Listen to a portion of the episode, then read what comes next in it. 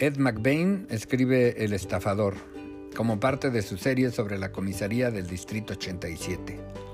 Como en otras novelas sobre los investigadores de esta zona de Nueva York, el autor presenta varias historias, entre las que en este libro destacan las de un asesino de mujeres y la de estafadores de la calle, que engañan a los transeúntes, sean niños o adultos, para quitarles dinero.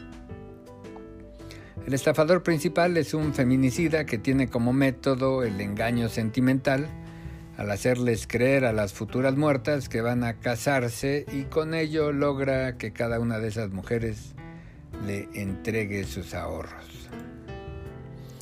Novela de mucha tensión donde se nota el oficio narrativo, McBain presenta aspectos que suelen evitarse en el género plagado de persecuciones, violencia, misterios, y amoríos para que la acción y el sexo hagan muy atractiva la literatura policíaca. Empecemos con la rutina. Los policías pueden vigilar durante horas para que algún sospechoso se presente en el lugar espiado y generalmente esperan en lugares incómodos durante días en una cacería pasiva con la esperanza de que el criminal coincida con ellos. Pero hay otras rutinas peores. La rutina del policía que tiene que escribir informes larguísimos y aburridos, con cuidado de que salgan bien las tres copias y rezando para que la máquina de escribir o la computadora funcione adecuadamente. Además, dependiendo del crimen, hay que llenar formatos en los que es necesario agregar decenas de casillas para anotar los datos corporales del cadáver, sus posesiones y la ropa con la que lo encontraron. En otros delitos se requieren más datos. También está la rutina de saber buscar. En la novela, uno de los detectives tiene que acudir a los archivos forenses y enfrentar miles de archivos en la búsqueda de algún dato que conecte los muchos cadáveres que presentan el mismo modus operandi. Por si fuera poco, en la investigación está la rutina de preguntar en decenas o centenas de establecimientos para ver si, por azar, se encuentra alguna pista del culpable. Y tanto las búsquedas en archivos como las entrevistas en casas o comercios deben documentarse. Muchísimas horas al año se invierten en estos trámites rutinarios. Y todo ello con la posibilidad, como describe McBain, de que incluso teniendo enfrente al asesino, el policía no logre identificarlo. Es decir, de que el trabajo de semanas consiga dar con el delincuente, pero no se le detenga y se descarte su culpabilidad. Estos aspectos de rutina también se encuentran en la labor judicial.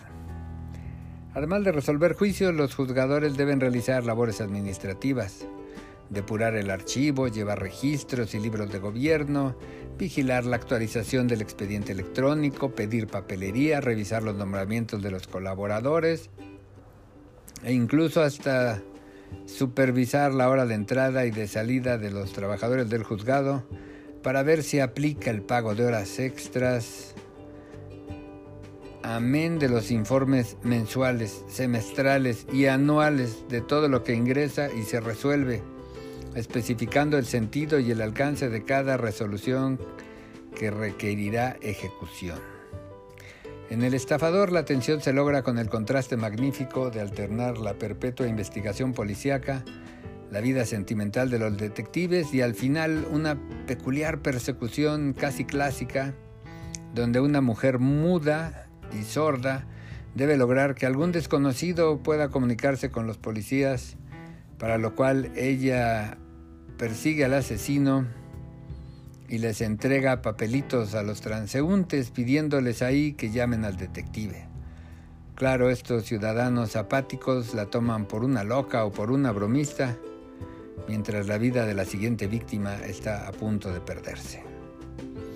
Entre los episodios sentimentales vemos al detective que está a punto de casarse y cuya prometida siempre lo ha conocido como un enamorado de delicados modos. Pero por azar ella observa cómo él enfrenta una agresión violenta y asombrada ve al amoroso novio convertirse en una máquina de golpear sin miramientos.